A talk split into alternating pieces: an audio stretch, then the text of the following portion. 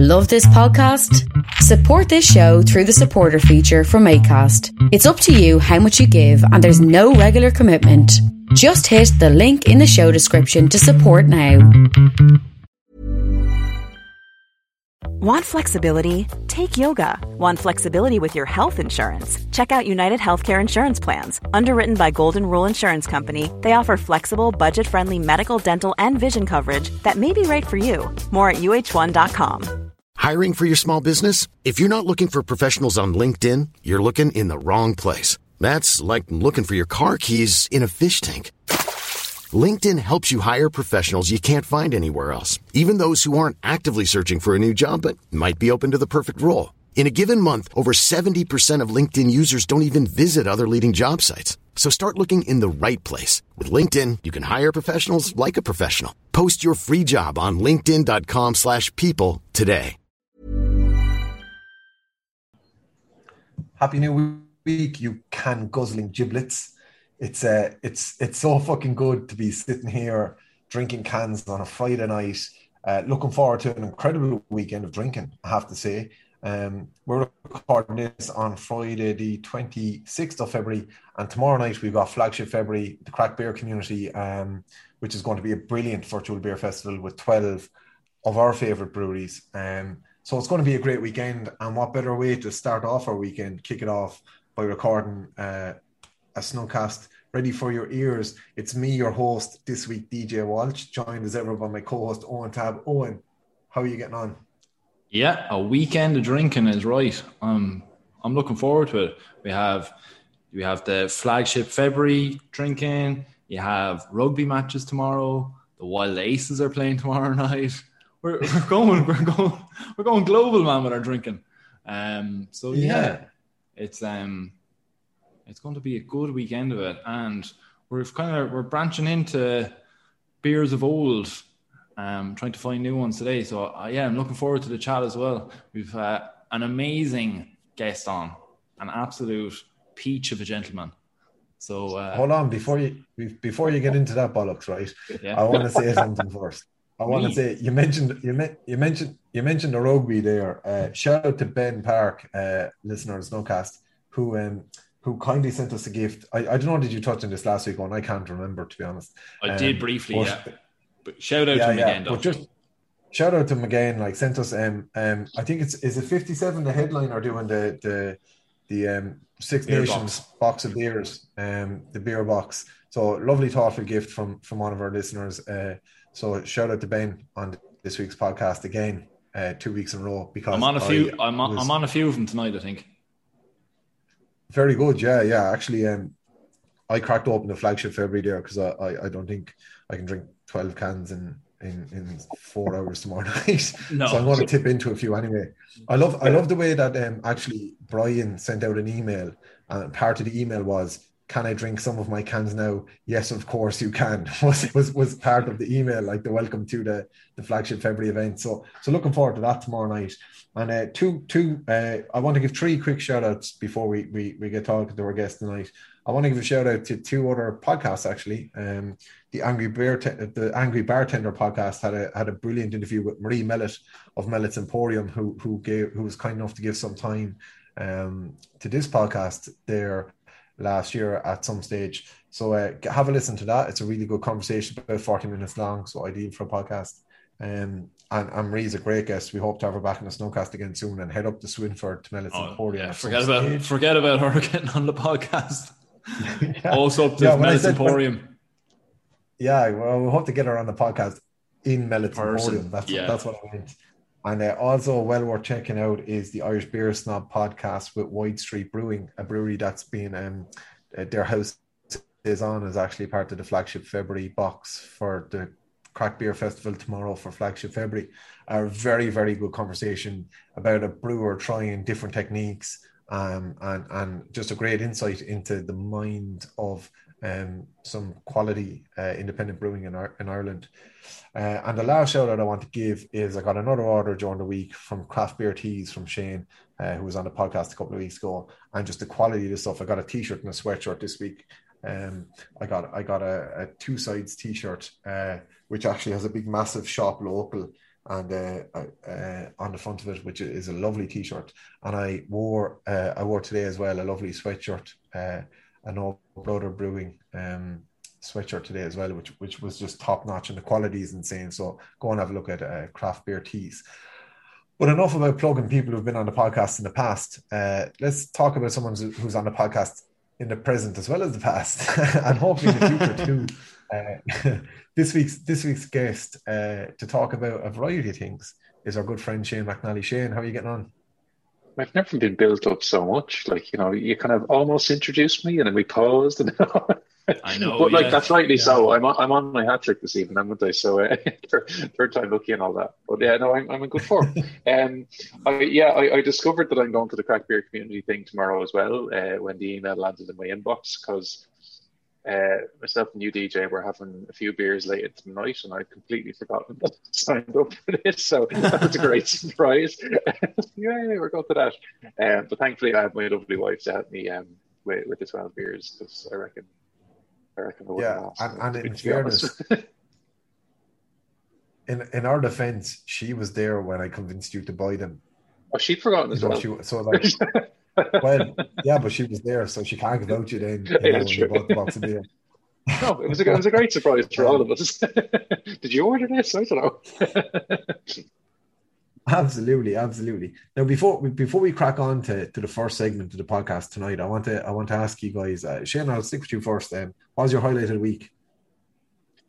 Jesus, that's put me on the spot here. What was my highlight of the week? Well, I'm stuck at home all the time, so uh, so really, it's a really tough question, DJ. I went out and bought a coffee today because we had a power cut, so I had to get my lunch out somewhere else. That was literally my highlight of the week. Hey, it's a good highlight. It's a good highlight. I'm not going to knock it. that was Not it. Like, it how, de- how depressing is that? Like, oh Jesus. Um, no, I'm trying to think Oh. something that's, that's less mundane, but I don't think there is. No, I'll I listen. I'll go to Owen and then I'll come back to you before we move on to see if you've got better. Um, don't Owen, think what was your highlight of the week? Um, I'd say probably uh, lunch there on Thursday. Uh, got um, a hot chicken roll uh, and a coffee. Um, yeah, unbelievable. Like, I, what what can what more can you say about a hot chicken roll? Like I know we said an hour's worth of stuff on a, on a podcast lately about them, but yeah, God, they're they're the greatest invention known to man. Like, and the perfect supplement to your Thursday afternoons.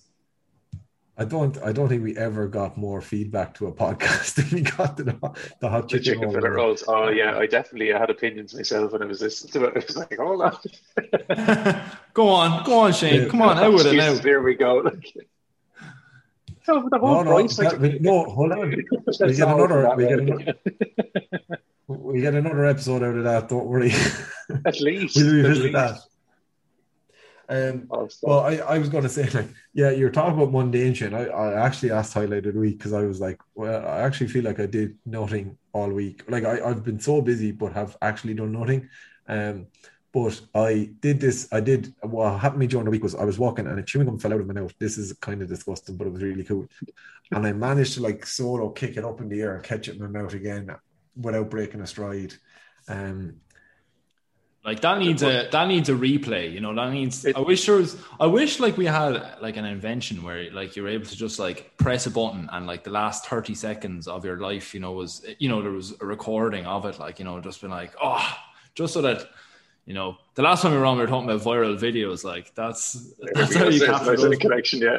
yeah. No, what I'd love I for a situation like that though. You'd love if um, you know that kind of like amateur footage. So like someone is just randomly like with a shaky Oh, camera, like, brilliant, DJ. and it's all in slow mo. Or- Or you, or you know, you know your man that slipped on the ice in the background of the news. Oh. Imagine if I was just in the background of the news and it happened. That would, that That would would be be so brilliant. good. Like yeah, But yeah, it, But it always, did happen, uh, and it was. It always just gonna gets say me though. Like, glorious. you what? I was just saying it was glorious. That's all. Yeah, well, that's like you know, maybe someone saw it and they're, they're talking about it now. It's like this man never, you'd never guess what he did. Mhm. But what gets me about the man who slipped on the ice, so like Ireland is so fucking small. Uh, Surely somebody at this stage knows who it is. Oh no, they do. Yeah, They have to know. Like, how is that like best kept secret now in the history of the state? Has to be. Yeah, They but what it definitely know is, who is it like is, yeah. some, no, his his old lad caught him doing it. Uh, no one knew about the cut him, and he's just too embarrassed to tell anyone in the pub that that that that, that was his young lad. That's what happened. That's why it's the best kept secret. Yeah. Look at that Classic Egypt on the Irish telly there. Look at that. He's some fucking gambine, that fella now. Showed up the family again. He's always at it, slipping on the ice. yeah. He's always at it. But enough enough of that uh, ice chat now. Uh, let's let's let's heat it up a bit. Um, Owen, we've got a new segment that's going to be a regular segment. I feel like leading into the summer.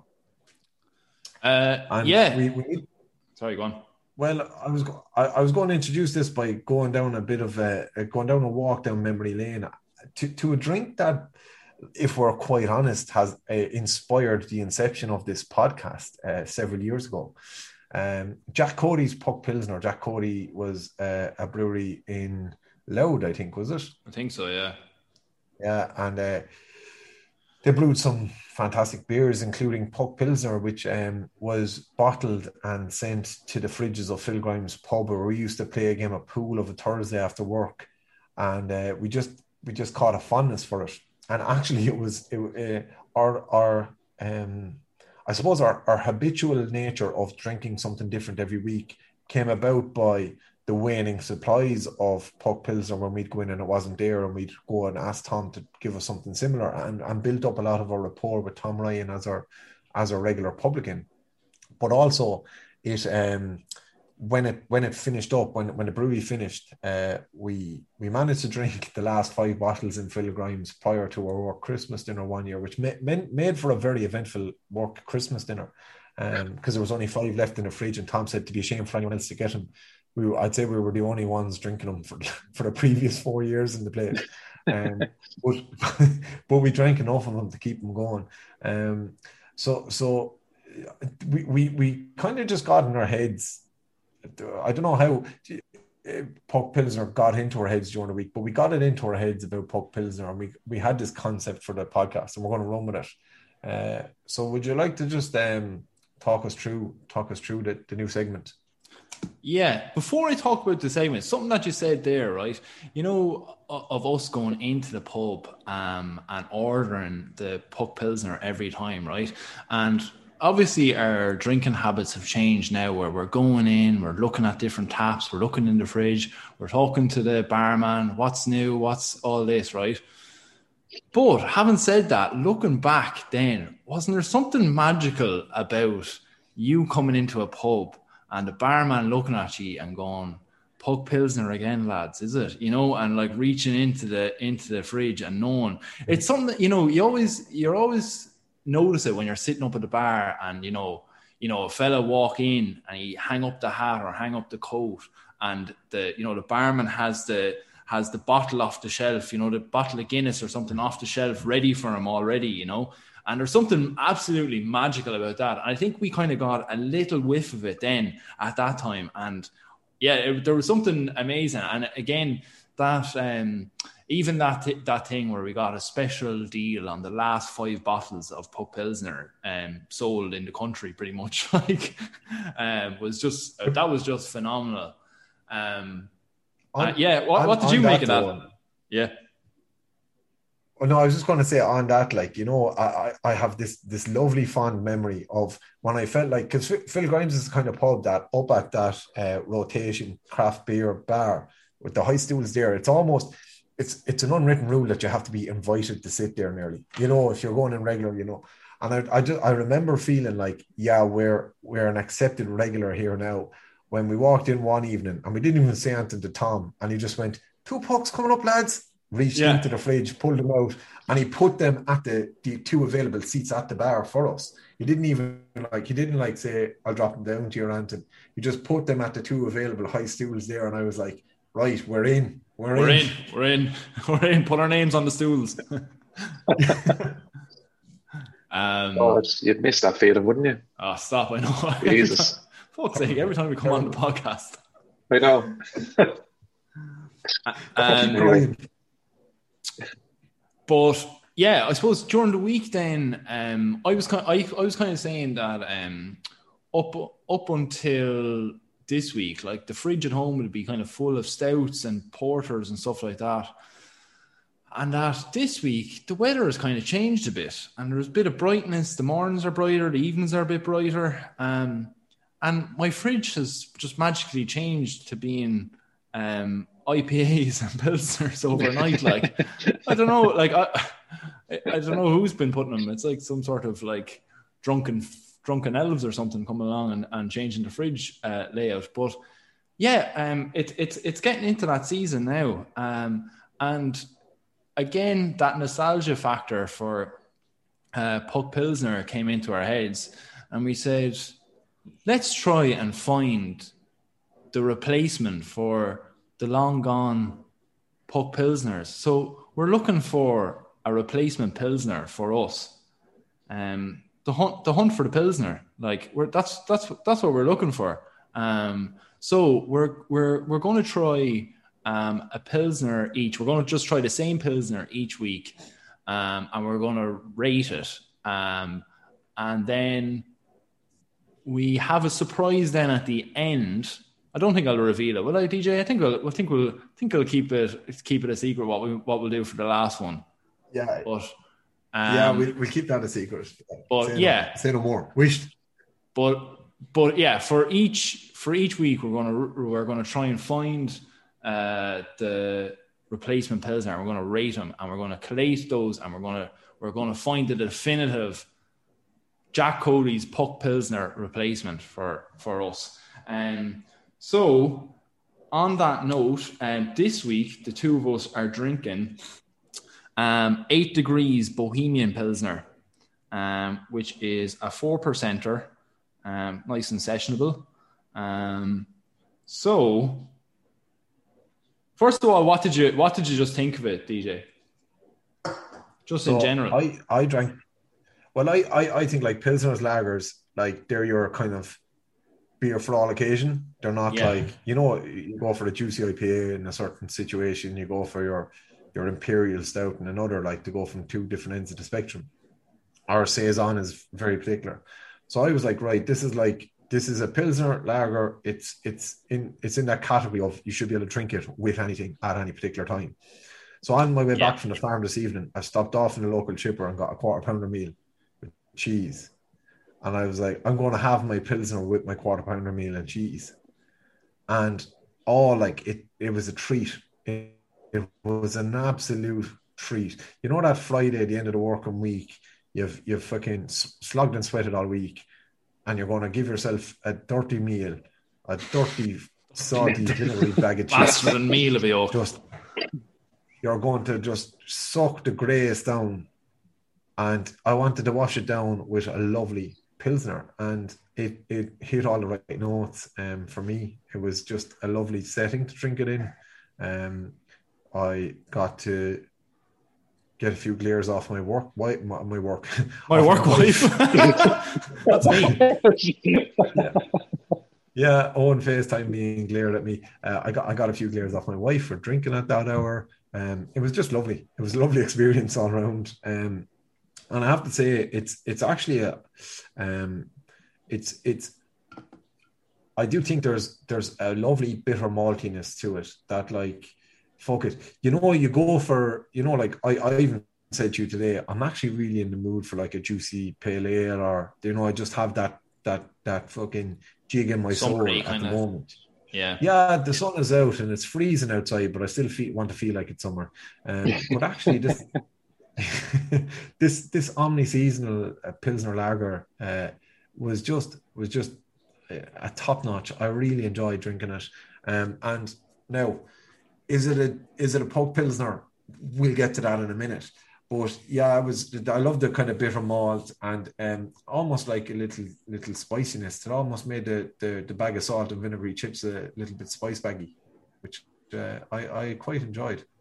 Shane, what do you reckon? What do you reckon about pilsners? Do you like them? you a fan of them? Yeah, no, I, I love pilsners. Like, um, just when DJ was texting me about it earlier on, like, it just immediately the first one that, that popped to mind was a uh, Bitburger, and it's just like sitting in like I've kind of gone to Berlin a few times with my mates and stuff like that, and like just you know, get your your pint of Bitburger. Well, not not really a pint. It's you know the the glass, the schooner and stuff. Yeah. and it's like that. Like you're saying, sun is squills in the cloak, you know, like but you're, you're, it's just that taste of like you're you're away on that kind of European city holiday. You know, you're feeling sophisticated, but actually you're just getting like you know, absolutely well your mate. Yeah. yeah. But like no, it is that like like like um like DJ describes, like it's that really like pure kind of maltiness, but then that really crisp bitter finish. Like um that's, that's why a really good pilsner is like exactly what you want on a on a summer's day or whatever. Um, and it's it's quite a unique style of beer. Like it's it's great to see, I suppose, Irish breweries kind of like increasingly coming out with these sort of types of beer because I think pilsners or even just lagers in general are actually quite difficult to brew in the sense that to get them right. Um, because you know sometimes they're just too malty and they don't have that bitterness, or sometimes they just kind of fall flat on their face. And when they get one that's probably what you guys are gonna gonna talk about. When you get one that is just right, like it's it's you know it's the Goldilocks zone. It's like everything yeah. about this screams sitting in a beer garden. It's super refreshing. I'm gonna smash a load of these with my mates. Like yeah, it just kind of encapsulates that feeling. Um, so yeah, that's what that's what sprang to mind anyway when, when you guys were talking about Pilsner. Yeah, is that you're you're dead right. Like I love that. I love that feeling of just like getting one of those pilsners into you when you're, especially when you're abroad. Like it's it's a different thing altogether, isn't it? Like you know, just you can drink so many of them as well when you're abroad. There's like some, there's some sort of rule, like yeah. Um, but those points that you've made there, DJ, about taste and like maltiness and bitterness and all this shit, that doesn't matter a tap, really, does it? Like, like, like we want to do the snowcast scale now on what this drink of beer is about. Like, it, like it's not about like what what you what the taste is or anything. It's it's not that like. So so we we've um we've made a a, a five category uh, scale for these guys, right? Um, and the first one is the ghoul and jig, right? What gets the shoulders going, right? What'll what'll get you kind of riled up for the night, you know, like hopping for a, for a night out. And where did you put this guy?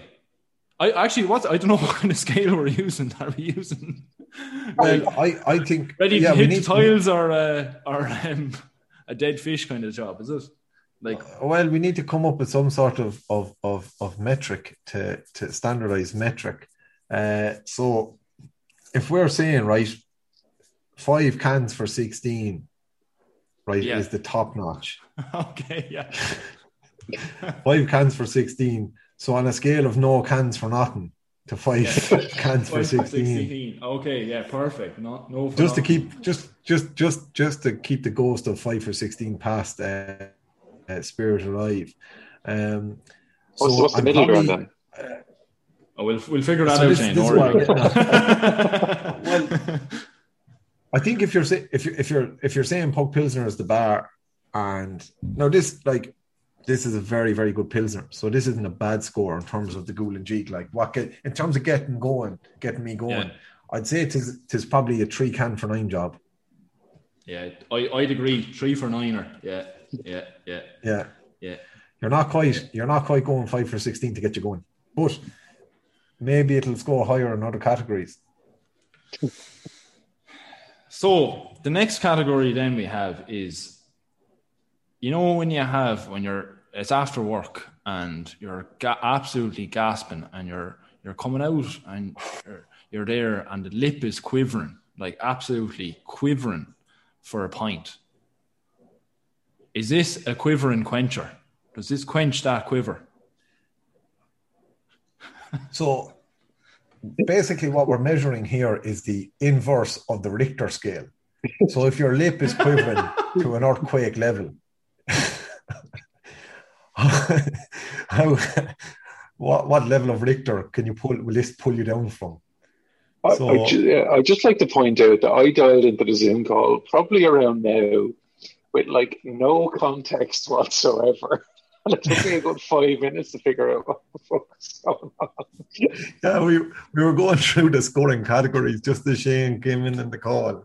And I love the way I love the way you like we just said nothing to you and you just said nothing to us. And after about five minutes, you half figured out what we were talking about. It also shows the amount of preparation we do as well, where we're figuring it Yeah, out yeah. like seconds scenes. before we go live. Well, in fairness, we had this conversation earlier today, and our resolution was we'll figure it out at the time. yeah, But I think this is probably like I'm not sure what the Richter scale even is, but I'm going to say on on the inverse Richter scale, this scores a four point eight.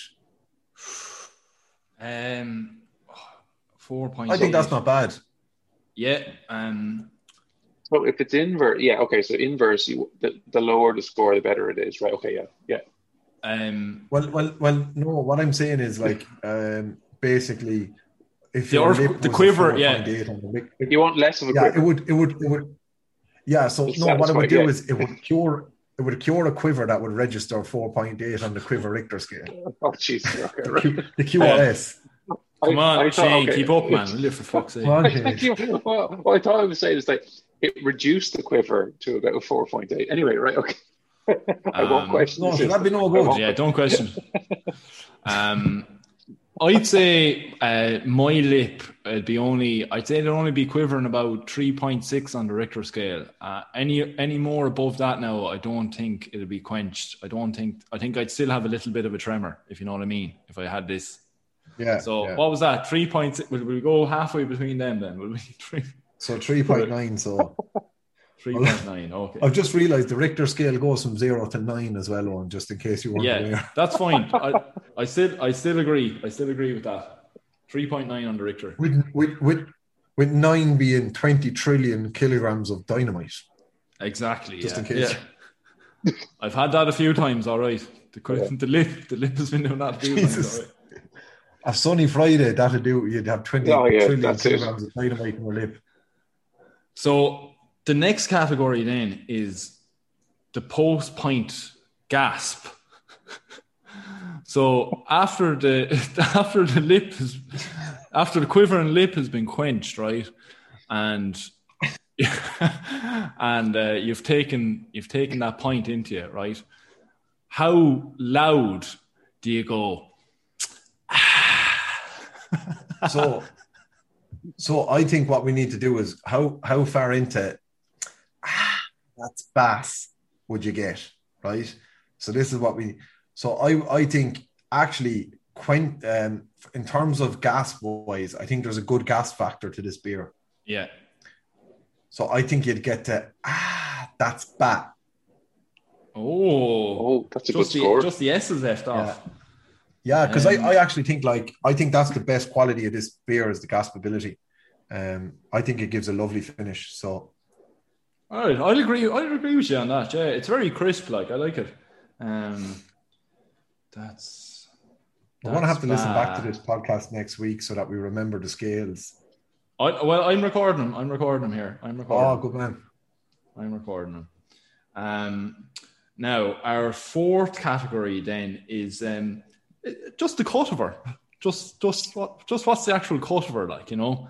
So in, in terms of, I think the look of the can and just the look of her, the look of her as well. Like just So I, I think we're judging the beer here, not the can. I, I think I think when you're I think if we're talking about a top quality pilsner and we're talking about the drinkability of it, I think we right, we leave the branding to side and we're just talking about when you pour the can out, how does she look?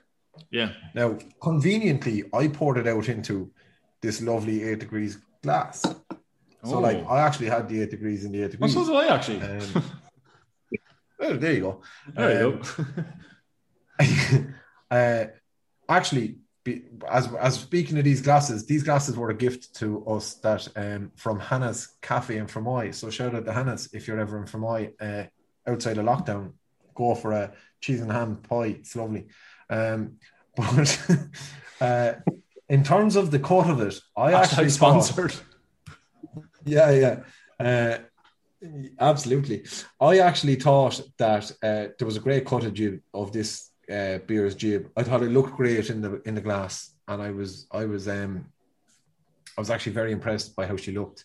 Um, So which what? I have to say, like, there, there's a slight flaw in our metrics here because the cut of the jib of the glass of beer will be affected by the rate of the quiver of your lip at that time.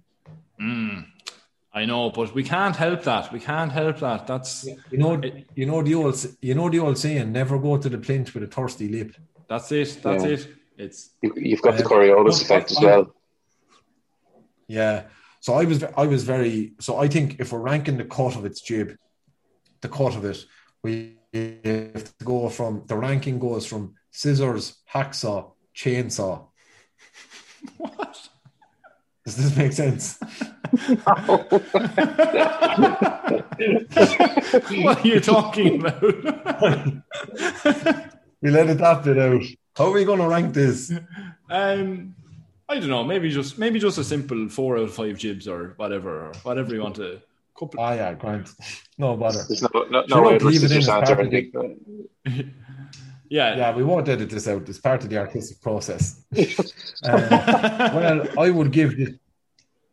I'd give this beer four out of five jibs. Um, I'd give her uh, uh, tr- three and a half jibs.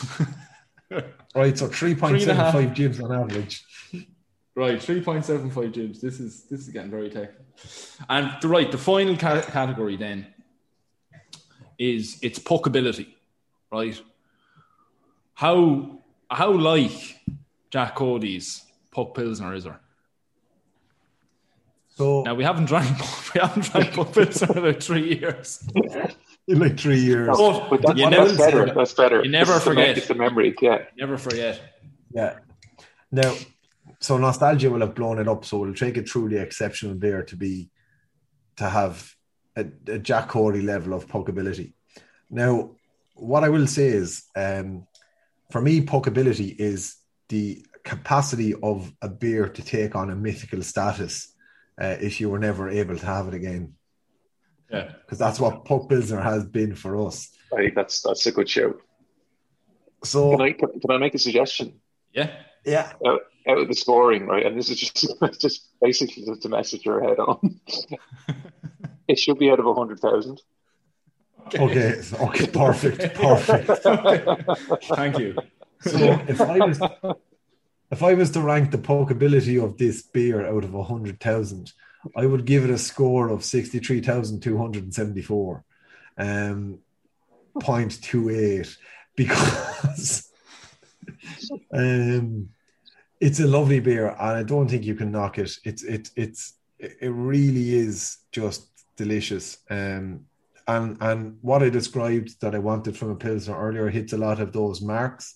But what I will say is like, um, and as was pointed out to us on social media, like even eight degrees have another pilsner out at the moment, the Pilgrim's Path, um, which actually I I had after a podcast a couple of weeks ago, um, which is another great pilsner. So, you know, I think that there's there's uh, inter brewery replaceability in terms of pilsner pilsner here. So I'm not certain if I want to give it like a really high mark in terms of puckability. So I'm going with the number I said earlier. Uh, I think as well we have to. I think we were saying this earlier on today that we're looking for a pilsner that's going to replace something that we can consistently get. So any limited edition pilsners can't be really on the list, can they? Do you know? Because we we need consistency. We don't want our heart broken again. Like now, Bohemian is definitely in their in their in their um in their core range. So we're good to go on her. On, on a limited edition, does that just not automatically, if it's a good one, it automatically scores quite highly on the final marks. Sorry. And it, like the limited edition, like it would probably uh, score really highly on the on the final marks because it's going to disappear. No, So no, if, you, but if you think it it's really good, like but it won't because because in order to build up that mythical status, you have to have prolonged exposure to it before it goes. that's Yeah. a fair point. That's a fair point. I, I don't know why we invited Shane on for this one. He's fucking. Spanners in the works everywhere. he just doesn't get it. Like he's, he's slow. I would know a pil- you wouldn't know a pilsner from a potato. So hundred thousand. That's all I care. great. Um, so great, right? Well, we have our we have our answers uh, now. I hope you give it a score. Um, you never gave it a probability.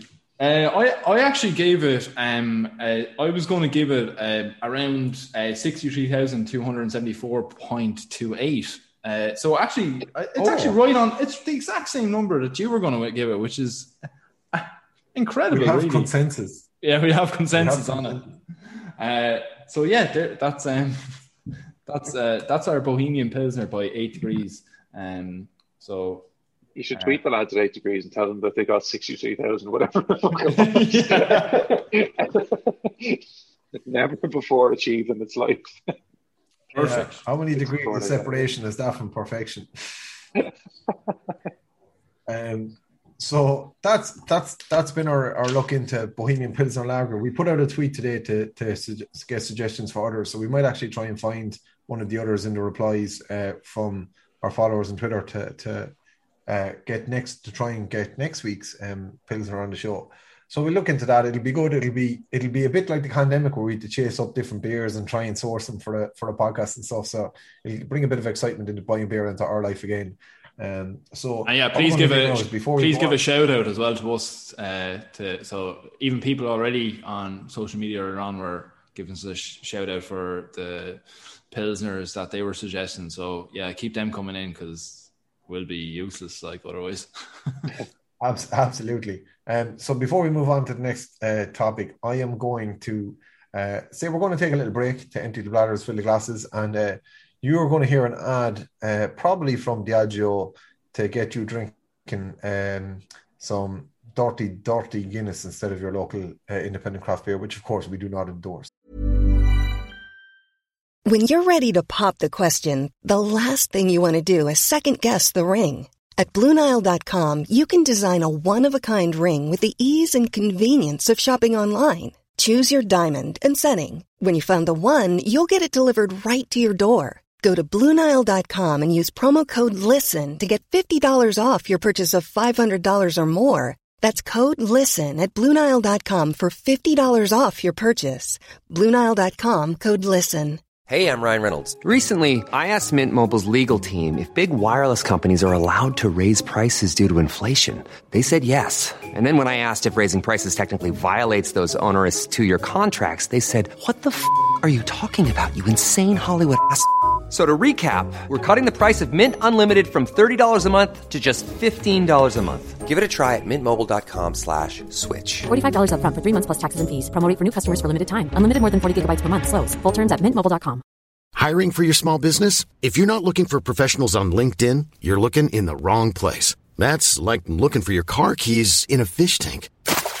LinkedIn helps you hire professionals you can't find anywhere else, even those who aren't actively searching for a new job but might be open to the perfect role. In a given month, over 70% of LinkedIn users don't even visit other leading job sites. So start looking in the right place. With LinkedIn, you can hire professionals like a professional. Post your free job on linkedin.com slash people today. Burrow's furniture is built for the way you live. From ensuring easy assembly and disassembly to honoring highly requested new colors for their award-winning seating, they always have their customers in mind. Their modular seating is made out of durable materials to last and grow with you. And with Burrow, you always get fast, free shipping. Get up to 60% off during Burrow's Memorial Day sale at burrow.com slash ACAST. That's burrow.com slash ACAST. burrow.com slash ACAST.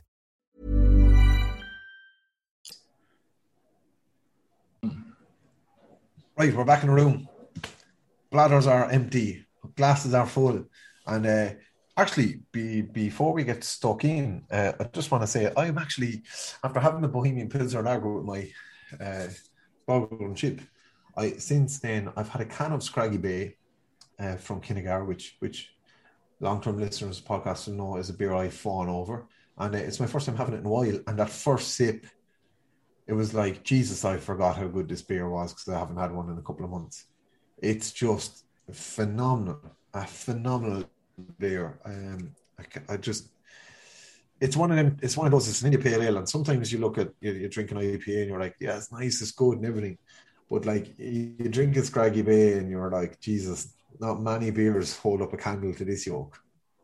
Um, and then a slightly different take on an IPA I've I, I've since I've had the Scraggy Bay is a Treaty City and Limerick. Their Outcast Juicy IPA, three point eight percenter. Uh, nice sessionable, uh, fruity pale ale for the for the summer's day. Uh, really enjoying that too. So. Yeah, have, have have you moved on to anything else? Uh, have you moved on to anything else? Because we talked to Shane about what he's been drinking after this. Uh, yeah, I was. I'm on the uh, Lough Gill uh, Shaka East Coast Pale Ale. Again, amazing branding. Like, look, those cans look so clean. Like, they're unbelievable. Um, and yeah, lovely, juicy. I love those. I love that. I love um, I love those IPAs with a or those pale ales with a bit of an, a kind of an orangey kick to them. Do you know? It's oftentimes you kind of get a pine, pineapple-y kind of sourness or whatever, but I love the the orangey, citrusy ones. Like they're they're they're lovely, um, and this definitely hits those notes as well. Um, so, cheers to the boys in Lough Gill, eh? Actually, we Oh, were saying there, we were, we were saying there um, on the break, Shane, you missed it, but we were saying that um, Reel Deel Brewery in Mayo has brought out new branding of their cans, and they're absolutely phenomenal looking. Like it's so. Yeah, so good. brilliant. Like I'm so impressed. Yeah. Like and like definitely like. th- Like you, you, you need to you need to stand out with like the the quality of the the marketing that's going on of cans in Ireland at the moment, like, and that definitely hits a note, like, uh, and it like it's quite modern looking, but like it also like hits on that kind of th- their old kind of fashion look as well, which is which is really nice. Like, um, I really like it. Oh, and actually, speaking of Lough Gill, they brought out a new. They actually put, uh, released a new beer today, um, called Work in Progress, a triple fruited pastry sour, uh, jam packed with ridiculous amounts of raspberry, blackberry, blueberry, strawberry, and red currant, coming in at four point three percent. So, um, Worth, I reckon- worth, worth a try. I reckon the place to buy that would be um, the Canvas Grady's Yard off license. Uh, uh, be a good shout. We'll go there. We'll go Um, there. But enough about the beers we don't have today, and enough about breweries that are brewing beer well. Uh, we're, we're, Yes. that was that was that, I'm actually very proud of that one. Um, so what we're going to what we're going to try and do as well as our um, Pilsner Prowl to, to find the next great Pilsner of Irish um, for, in Irish breweries uh, over the next few months is we're going to talk to various people who have home brewed at various points. And uh, Shane, when we say various points for you, that's being very generous, isn't it? Like you've you've you've quite sporadically homebrewed. Yeah, and like if you're doing like a join the dots, like there's a few dots, and then there's a dot that's like the moon. it's, it's that it's that far apart. It's like, um, yeah. So I very recently started doing something I used to do a long, long time ago. It's the, the other way of saying that. Um, yeah, so I, I, I took a notion, like as most people did, kind of last year, that like, oh, maybe I'll get back into an old hobby. Ah, maybe I'll start brewing again. Surely it's like riding a bike. Um, reader beware, it's uh, not like riding a bike. the caution, the, the cautionary tale is like, yeah, all the things that you learned like the first time you did it. So, oh, fucking hell, okay, I'm, I'm like never going to make a mistake again. Yeah, I, I think I made them all the first time. Um, I, along with a few new ones actually, which, which is quite interesting. But um, yeah, I don't know. Should I should I talk you through the day maybe like as, as to how it started? And Yeah, let's let's go back to the very yes. start. Let's just go back. Like, how how did you end up brewing? First of all, how did you end up going for a home brew? oh, like this time around or like the first time around? First time round. How did you? How did you? We're just interested. Try First it time out. around it's actually kind of similar to yourselves, like you know, starting off discovering like craft beers and stuff, and then having mates kind of interested in it, and then oh, sure, look, I could do that. I could do that. Any Yeah, I could do that. Yeah, yeah, yeah. And like, uh, we're all like, you know, we were all in college and stuff. Like, and it was uh like, so I started brewing stuff in the house, but then like, um, we were like, loads of us, uh, you know, fucking student houses. I'm trying actually just thinking here how many of us were actually living in the same fucking house. But anyway, that's that's a very, very different story. But there's another fellow who was um he started brewing mead at the same time. Like, I'm just like, after this we're, we're kind of getting into craft beers and, and, whatever. So that's kind of where I started. Um, around the same time, like yourselves, that I discovered beers can actually taste different than the three or four kind of macro macro brews that are, that are out there. Um, and like I went from a basic like the usual kits that you get, as in like it's an all-in-one kind of thing, and you don't have to do much to it. It just like it, it brews like a, a, standard beer in inverted commas. Um, to eventually kind of building it up to like kind of doing all grain brews, like so starting off with your, your grain and your hops and like kind of getting you know doing the boil with the kettle and all that kind of stuff and like yeah like yeah, it that complicated but like there's, there's a bit of an art to it it's like you like cooking like you, you know you start cooking something and you know you can you move out move out of home and you can make beans on toast and eventually you move up to fucking pasta and then eventually you can make I don't know something really nice. Um, and is it is it more like is it, is it more like cooking or is it more like baking? You know, like so baking is always like an exact science, like exact um quantities going in. Um, and you know, you you need to get that or otherwise it'll completely fuck it up. Whereas like, you know, like cooking, you're kind of like I'll throw in like two or three cloves of garlic, uh, you know, bit of chili, bit of ginger. You know, it's it, you know, you it, taste it, you know, add again for, you know, but what what's it more akin to? I think that's a really good question actually, because it is much more like baking. Like, um, because you know, like most people, that's something I really got into. Again, uh, even though I'd, I'd, done it like loads of times before uh, during lockdown, it's definitely much more like baking because if you get something slightly wrong, that has major fucking consequences for for later on. Because like with, with, baking, there's all those steps and, and processes and like you know yourself like if you don't knead something properly if you're making your bread and you don't knead it properly like that has major consequences for you know the bread like not rising maybe in the correctly or whatever. And and, and brewing's definitely the same. Um so yeah I, I learned lots of lessons on this latest brew that, that I've done. Um, it was quite a simple one that I tried. Just it's a bog standard I suppose American pale ale. So it's it's, it's pale ale malt. Uh, it's a single hop, so a Cascade, like really old school. That's that's Sierra Nevada, basically for um, you know the, the listeners. That's the kind of really old school West Coast uh, pale ale. Um, and you've just got like your your standard kind of West Coast uh, pale ale yeast. So and, so so well, let's bring it back a bit, right? So so for this for this brew here now, right? What yeah. what what have you bought? What is your what's your kit? What's what's Oh what, right, okay. No, this are, is this is this is where I got ridiculous. Yeah. So, so okay. I, I, yeah. Um I bought a kit which is called the Grainfather. Um great so name. like yeah, absolutely great name. Uh, any of the the homebrew nerds who are listening like will absolutely know what that is. It's it's kind of like the the brand to go to. So like if you were talking guitars, it's like the fucking it's the Gibson of the of electric guitars kind of thing, or I think it's other brands like it's the Durex of condoms, is it? Yeah, it's the Durex of condoms. There you go. I'm glad we've got someone here to make it relatable. Like we know, we know our audience. Yeah, um, so yeah, no, no, I, I kind of just said, actually, look, I'm, I'm gonna, I'm gonna to get back into this, and yeah, so I may as well like you know spend a bit of bit of auction, like enjoying myself.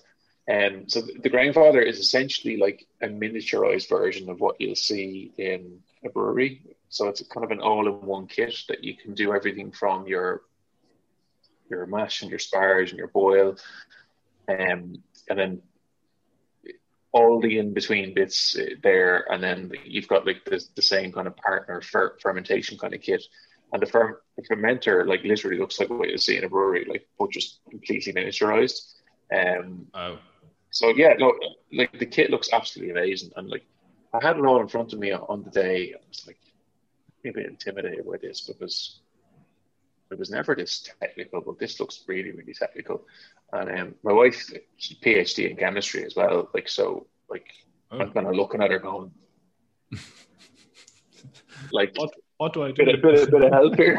yeah. Where do I start? Like, uh, I don't know, but like, so it, it was great. It, like the brew day, and I forgot how fun it actually could be. Like just to pouring out the malt, like to start off with, and it's like pouring a big bowl of cereal. Like to start, it's great. All the smell of it and everything, it's brilliant. And you start that off, but I made like so many fucking rookie mistakes the first day. So my brew day, four o'clock in the afternoon, I decided that's when I'm start. You know what? It can't take me that long. I remember doing this. It didn't take me that long. So anyone who's listening now who's a home brewer is like literally just going to be on that fucking agent start at four o'clock in the afternoon to brew. I thought you can see what went wrong here straight away. So we started off four o'clock and uh, started doing like the, the whole kind of mash and asparage and stuff. And like I was kind of like, you get an app with the, the Grainfather and everything. It times everything for you, which is brilliant. And so you're kind of tracking it and stuff. Oh, is great. And of course, I, you know, four o'clock Saturday, I'm brewing Of course I'm going to start drinking. It's great. So doing all that, and I do the uh, the start bit, which is basically getting all the kind of sugars and stuff out of the grain. You know, I think like must be like three hours later. Oh, I have, to, I have to do the boil part. So I'm drinking for three hours at this point. Haven't time in my life. I have to do the boil part, which is basically like you know this is the complicated, complicated bit where you start putting in your like your hops and like you know kind of making sure that like you get all the the timings right and like you know it I suppose like not, not just the timings right but like you have to do like really quickly start cooling things afterwards like you know to kind of get ready for fermentation and all that kind of thing. So I was well kind of well on this point and by the time like the boil had started to finish it must have been about must have been 10 half 10 something like that. But at this point, I didn't know what was going on because I'd had loads of beers at this point. Uh, obviously, uh, yeah, a bit detrimental to what you're trying to do. The utility room was full of steam. I've never seen something boil like this. This is ridiculous. What, what's going on? I, I like basically what the moral of the story is. I wasn't used to a kit like being like fully set up to be as efficient as possible. So basically, I boiled off about four liters more than I should have. Um, wow. And the reason this becomes important is because, like, if you boil that much off, there's much less left to ferment, but it's much more concentrated sugar. So you can probably oh, see where this is oh, going. Yeah. It's more alco- more alcoholic. Right? um, so yeah, anyway, like, so lots of lessons learned. Um, boiled off a shitload of stuff. Had this really really concentrated stuff that smelled fucking amazing. So you're like you're bunging in all these hops and it's boiling. You can smell everything. It's absolutely brilliant. Just like, ah, this is why I wanted to get back into this. It's it's great. It's like back to basics with, with the kind of beers and stuff. And um, like I'm not gonna lie, the utility room's like fucking steam room. Like like it's just kind of. Where, where where do you have it? Where did you have it in the sitting room? Is it? No, no. So in in our kitchen, but then the utility room. So like that's kind of where I, I did the, the kind of boil thing or whatever. Okay. Because I thought ah, a bit of steam or whatever, better put it out there. Like I mean, literally the place is like a fucking steam room. But you imagine a steam room that smells like a brewery, like but like with this bang of hops. I mean, like just Jeez. thinking of hops. Uh, so yeah, I was I was I was Mr. Popular obviously the next day when or like a, like what the fuck? like a side alley in Amsterdam. yeah, no, that's yeah. exactly what it smelled like. Yeah. Um, so anyway, like, yeah, better, better turn this boil off. Like, bit sooner than I should. But yeah, I, I, I turn it off now. And I'm kind of looking into the thing going, there's a lot less in there than there should be, but I'm sure, look, it'll be grand. And at this point, like, I don't know, I'd had like six or seven beers and I'm just going to listen to the podcast while it's going on. So I was having the time of my life, but oh, wait, I have to actually cool this down now. And I, there's this contraption, like, I'll, I'll send you the pictures. There's this contraption that comes on, um, it's like, it's, it's called a wort chiller and you stick it on the top, and it's all all great. It looks it's all pretty simple, but like it's not simple when you know you're six or seven beers in and you've never used one of these things before. Well, you have, but it's six seven years ago. Um, so yeah, it took me like I think another four hours to get it down to the temperature that it needed to be to to be able to go into the fermenter. Like so, yeah, it, it was a good good ten hour brew. So you, were you, you were you, the, were you up there, like, for were you up for those ten hours then? Oh yeah, like fucking like half two in the morning. I was trying to like Jesus. but like, you know, like this one of my clothes. yeah. Um, but anyway, so the, what, what turned out in the end actually was actually a pretty decent beer because you know from all my my messing and mistakes, essentially all I did was was boil off a little bit too much water, which just kind of concentrated a little bit too much. But um, yeah, it made a pretty decent IPA. It's just not finished fermenting just yet. So how long does that process take then? What fermentation? Yeah. Right. So I put it in the fermenter, um, and that process takes technically ten days, but you're better better off waiting for about fourteen days. Then you bottle it, and that's when you do your second secondary fermentation. Um, and again, that can take two to three weeks. So we're like a week in now, and uh, yeah, it's it's like just started carbonating. So I've quite a flat beer here beside me. So, so what are you talking now between throwing the malt in at the start there and uh, having a having a sup of it, like having a, so I'm having a sup of it now. Five weeks later. Five weeks later. That's so sorry, no, no, sorry, four weeks later. Four weeks later. Four. You'd be better off going down to the pub, I'd say. Oh yeah. that's that's twenty trillion kilos of dynamite of a lip if ever I saw one. yeah. So that's nearly fucking Lent, isn't it? Like, oh, it is, and uh, so Shane, you, I suppose the thing there as well is you you you talked about like making the mistakes, but like understanding what the implications the mistakes had for the beer then. And are you trying? Are you kind of playing catch up then to make it a drinkable beer, or? I, so I, I didn't make any mistakes that were like fatal to, to the beer. Like so, look, or to you. And like, yeah, or to me. Yeah, I'm still here. Thank God. uh, I think so anyway. Um, but like any any brewer will tell you, the oh, the biggest, the biggest and the most fatal mistake you can you can make is uh, hygiene. So, you know, if, if you're using kind of dirty materials or whatever, that's that's the that's the mistake you make because that's where the, t- the taint gets in, and like that's something you can't reverse. For me, I realized that yeah, okay, I've let this go on a bit too long. Um, but the worst that's going to happen to me is that I'm going to have a higher higher ABV beer. Like that's it's not a fucking disaster. Like, um, it's it's stuff like kind of just leaving stuff hanging around, and you know, not cleaning materials kind of correctly. That's that's that's the that's they're the only mistakes you need to be fearful of. Um, and the rest of it is just it's just a living product, and like you know, there'll always be a little bit of variation or whatever. So you just, just kind of live with that and roll with the punches, so to speak. That's uh, mind me asking, Shane, roughly in terms of cost wise, right? How much how much would it roughly cost you, kit included, then to, to, to brew that beer? And how much what what I suppose what volume are you getting for that then? Right. So you could do this. So we would go cheapest end first. Yeah, yeah. Yeah. Well, like you could literally do this like for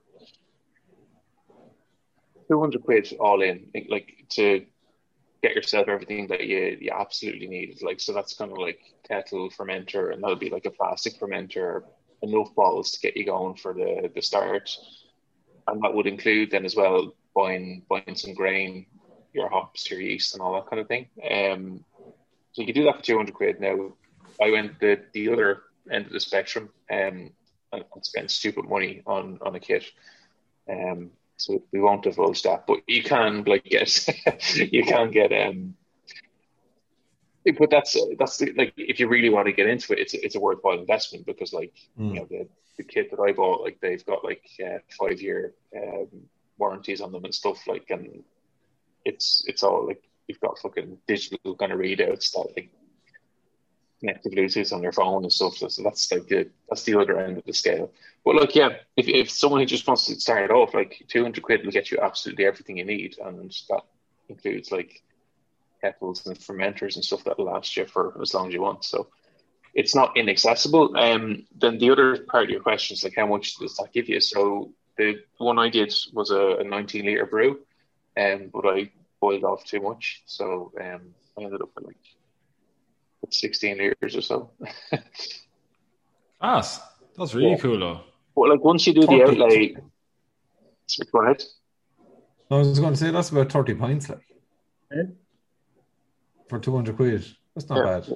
No, there's there's like a shitload of these ready to go. Like so, uh, we'll see. That's only initial 200 quid, DJ. Do you know what I mean? That's Yeah, but that's what I'm saying. It's like, you cheaper, know, cheaper as you go along. Then, like, Well, that's it. Like so, if Yeah. you're buying like your your your grain, like a couple of kilos of grain, like is um, or geez, five kilos of grain, so it's like seven or eight quid. Like you know, that's that's all you need for a, a batch that size, and then you know, five or six euros worth of hops, you're good to go. Like Jesus. it's not that bad. Like really.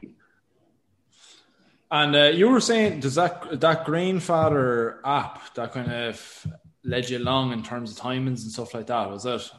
Mhm. And um, if you were if you were going the cheap route, then do you have any resources that you could go down to be kind of a tick tick brewer like? Oh, there's absolutely like there's so many like uh, forums and stuff for for homebrewing. Like, just I wouldn't even know where to start. But like, Or Reddit and fucking YouTube. oh, like and that yeah, shit. exactly. Like even just no, like there's YouTube videos as in like there's a plethora of them. Like where you can just like they'll step one all the way till step ten. Like you know, depending on how much time you have in your hands. Um, there's there's so many resources out there. Like, I remember when we were, we were doing it back back in college. Like, there wasn't it was fuck all really on on the internet. It was like you, know, you get your little instruction pack or something. That that'd be it. Like, and there might be a couple of people on the internet saying, "Oh, my homebrew fucked up. Please help." like Yeah. on, on boards.ie or something like. But um, yeah, yeah. no, Nowadays, there's just so wealth of information out there. Yeah, because actually, um, uh, I think I might have told a story before on a podcast, but um, I remember uh, Dad telling me a story of um, he was brewing beer at home in um, the, the the press of the front bedroom, and um, they were asleep one night, like, and uh, next minute all they heard was like. and the whole kid exploded um, inside in the press, and uh, mom fucked the, the the the kid out and nearly fucked dad out the door as well after it. Like, um, so uh, I suppose what would be your top tips if uh, someone was kind of starting off uh, this brewing process? What what would you say? Like, uh, any mistakes to avoid, or um, any just general tips? Oh, okay. Look, the the one tip is make sure everything's clean and then check it again, because any major problems come from that.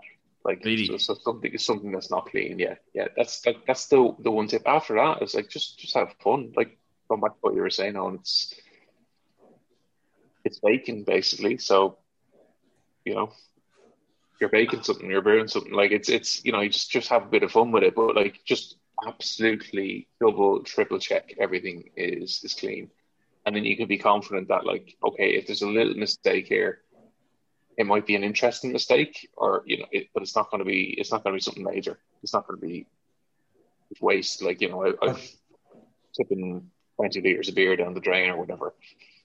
Yeah. What you're saying is you don't want the roast beef juice from yesterday getting into your tiramisu. Exactly what I'm saying, DJ.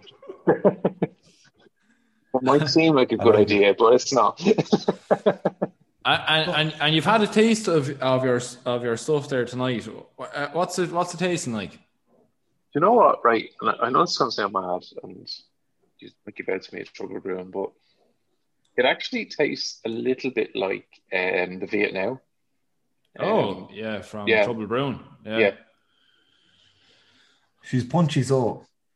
Oh, it is. Yeah, no, it is. But it's definitely like I'm just smelling it here. Like it's it's nice and malty, and that actually this is something I didn't um I didn't say another, another mistake, uh, but down to what I was alluding to when I, I was cooling the the wort down, but I threw the yeast in at about 23 degrees, and that was a bit too too warm. Um, for, no, no, not warm enough to kill the yeast or anything like that. But when you warm ferment something, excuse me, when you when you warm ferment something or when you ferment something a little bit too hot, you get extra what are called esters, um, and you'll recognize this from you know the smell of weiss beer. It can kind of smell like um, a bit like banana. Yeah, yeah, yeah. yeah so if you if you warm ferment an ale, um, you do get a slight banana aroma, and it's funny like I can I can smell it now. There's the like just kind of hint of, of, banana, and I, I'm like, okay, I know exactly where that came from. I was just yeah, like, that's cool. Yeah, and I mean, it is really really cool because like you're you're kind of learning about beer as you go along, um, but then like you can apply that to kind of maybe beers you're buying and tasting and stuff. It's um, it, it is it's really interesting. Wow, um, DJ, what you reckon, man? Are we are we going to give it a are we going to give it a lash? Yeah, possibly so. I mean, it don't um, don't White Gypsy have um White Gypsy have a lovely beer with a kind of um uh, uh, a banana aroma. I can't remember which White Gypsy beer it is, but um one one of theirs is is is has a, a, a lovely kind of that banana that you describe, Shane. It's very prominent in it, so that's quite interesting uh, uh, to to to kind of hear where that comes from. Um, yeah, it's definitely something I'd be interested in, in, in having a crack off. One of that, you know, that kind of way. Like if Shane can do it, I can do it. you know.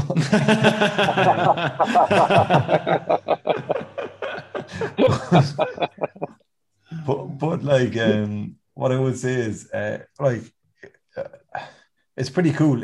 I have to say, like we're we're on a Zoom call now, and like I, you know, I have the, the two of you guys, and I'm in one corner there and when you're smelling the glass there, Shane, and I can just see you put it up to your nose, I'm almost fucking reaching out to try and get a whiff of it myself, like, you know, just talking to you. Um, and especially because it's something that's quite a unique brew, like you've just done this in your own house. So it's not like I can say, oh, I'll get a taste of that at some stage, or I'll, I'll you know, it's, it's that kind of thing where I'm like, Jesus, like that's so unique uh, I would absolutely love to just have a smell and a taste of it. you know, And I see you doing it there, a bit of bit, bit of jealousy there, and in in in the uniqueness, like you know, because any of the beers are drinking tonight, like any of us can go to an off license and, and buy a can of any of them. But uh, yeah, I think that's the I think that's the cool thing about it. Um, I think I think I the task well, for like, Shane is um is to um is to brew a pilsner, and it could be yeah, it could be our next day right? I tell you what, right?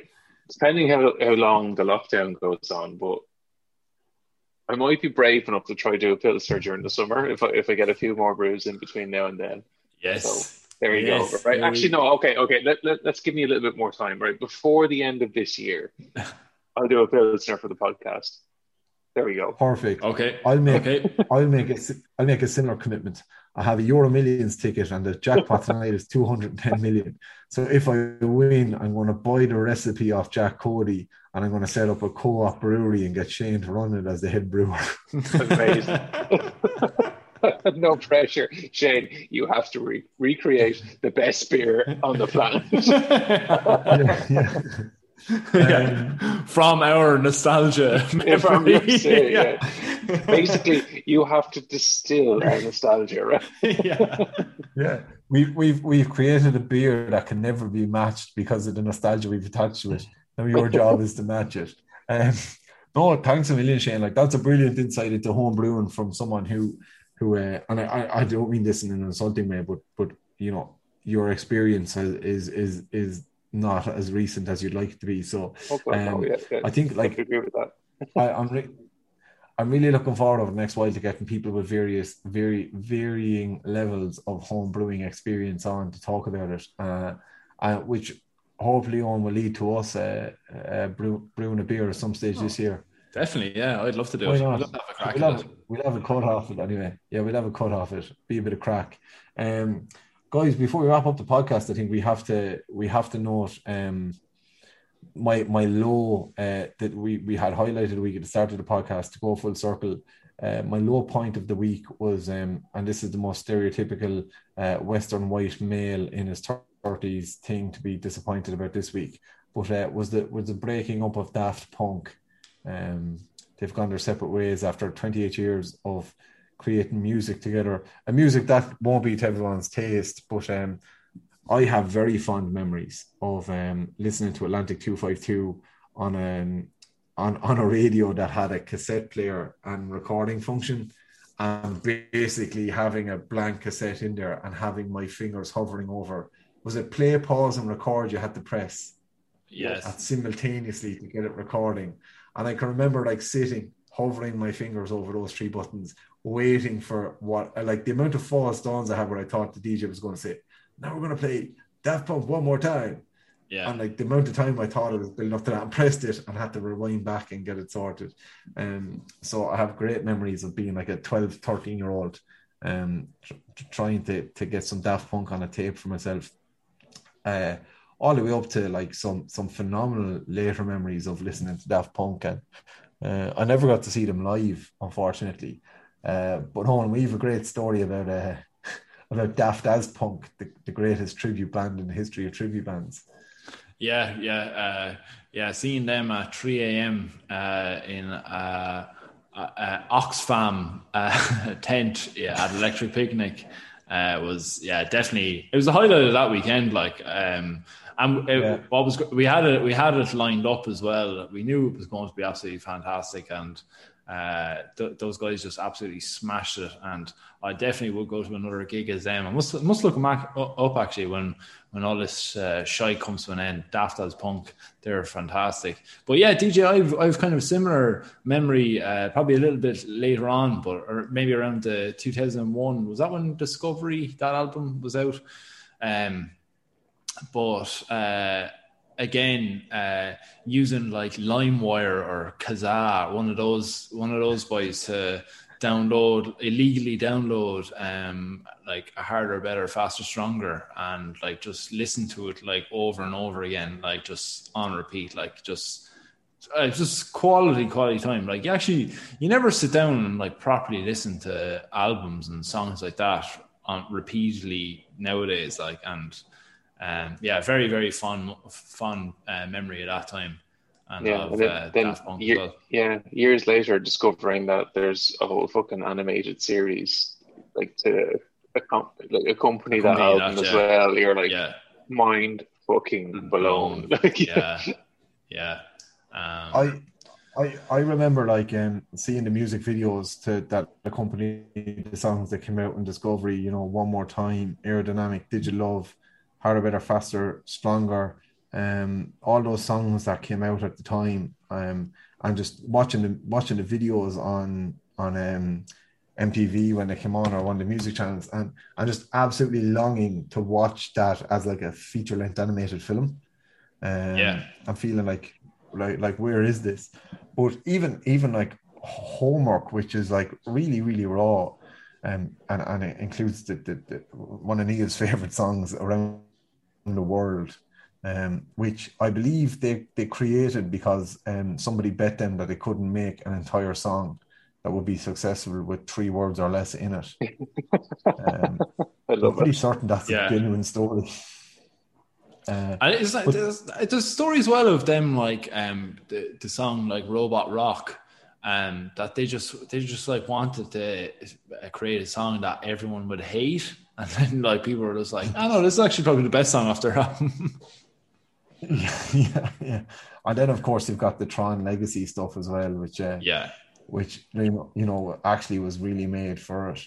Um, and what, what what I find is a bit mad is um, Random Access Memories is eight years ago.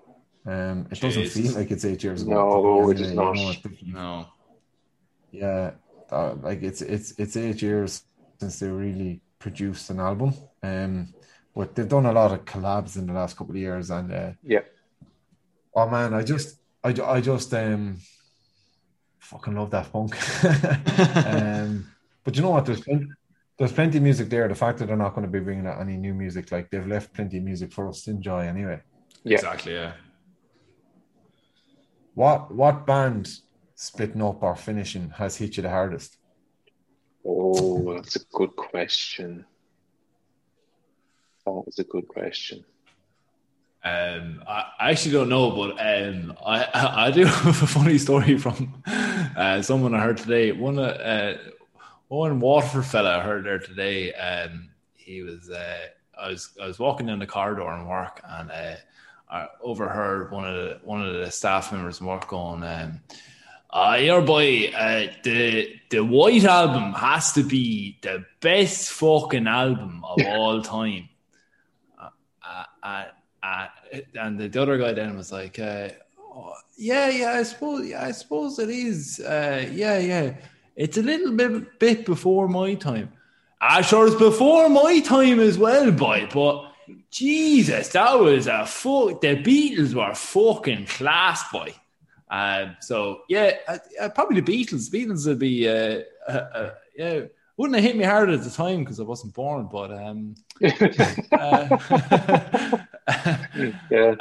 I mean, yeah, I, I, like Jesus. For you, it was the Beatles. Like, um, well, or or wasn't really. Who knows? No, wasn't. Yeah. Um, yeah, but I'm like, oh, do I want to divulge my emo tendencies? But like, I think it was My Chemical Romance for me. Oh. but they're back together now, except They're for back, yeah. go see them. Yeah, Yeah, sure. Same with um, like a lot of bands like have kind of rem- like you know even like Rage Against the Machine and stuff like would Yeah. have broken up, and even Guns N' Roses are are fully back together now. Like you know, so um, never say never And I think- for Daft never Punk. say never. Yeah. And I think it's amazing as well looking through like the discography of bands like uh, Fleetwood Mac, and you see like you know at various points like Stevie Nicks wasn't there, or or uh, Lindsey Buckingham had fucked off, or like they had all like broken up with each other or something. So they've, look, they've, Peter- they- yeah. they- Pe- Peter Green's Fleetwood Mac like was completely like it it's just it's a different genre to Yeah. yeah, yeah, yeah. So I just, I just, I just wanted to touch on the fact that we love Daft Punk. Um, Yeah, Uh, actually, actually, just actually for the Daft Punk thing as well, it's actually particularly hard for that because everyone was expecting a farewell tour if there ever was one. Like they haven't gigged in like Yeah. eight years or so, like you know. So, um, I, I think that's what kind of makes it a bit tougher as well. That like you, you you don't get that like farewell tour or whatever. You know that there people were expecting like even last year. I remember looking up just to see like is there any inkling of a Daft Punk gig or something coming down the line? But nah, just RIP. I yeah, but they'll they'll do they'll do a series of gigs in about ten years, and the scramble for tickets from everyone our age is going to be mad. Yeah. uh, which I look forward to. Um, I, and uh, actually, uh, on a completely random note, there's a French TV video on there's a, a, a video on YouTube from a Fen- French kind of talk show where a uh, Kodaline do a cover of Digital Love by Daft Punk, and it's actually great. Now, your man Steve, what's his face, makes a balls of it at the start, but once he kind of settles himself, um, it's actually a very good cover of Digital Love and very different to the original. So uh, that's worth checking out. Um, it's it's been a pleasure this week, guys. Uh, you can find us on Facebook, Twitter, and uh, Instagram at Snowcast and Doors. Uh, please engage with the, the the fan engagement, the listener engagement over the last few weeks has been brilliant on social media. Uh, plenty of that. Uh, please keep coming. Please send us your suggestions and tag us in your recommendations of pilsners uh, that we can try over the coming months. And uh, you can, if, if you really like what you see and you like what you're listening to, you can subscribe to us on Patreon. We're www.patreon.com forward slash snowcast. If you have a couple of pounds uh, that you want to send our way to improve our equipment, um, etc., you can send it our way. If you if you want to, if you don't enjoy the podcast, we don't care. We're happy enough having a few cans and talking to shite anyway. But we appreciate it all on the, on the list. Uh, lads, parting words for listeners this week. Uh, go shop local, shop local. Shop local. Shop local. Shane, parting words.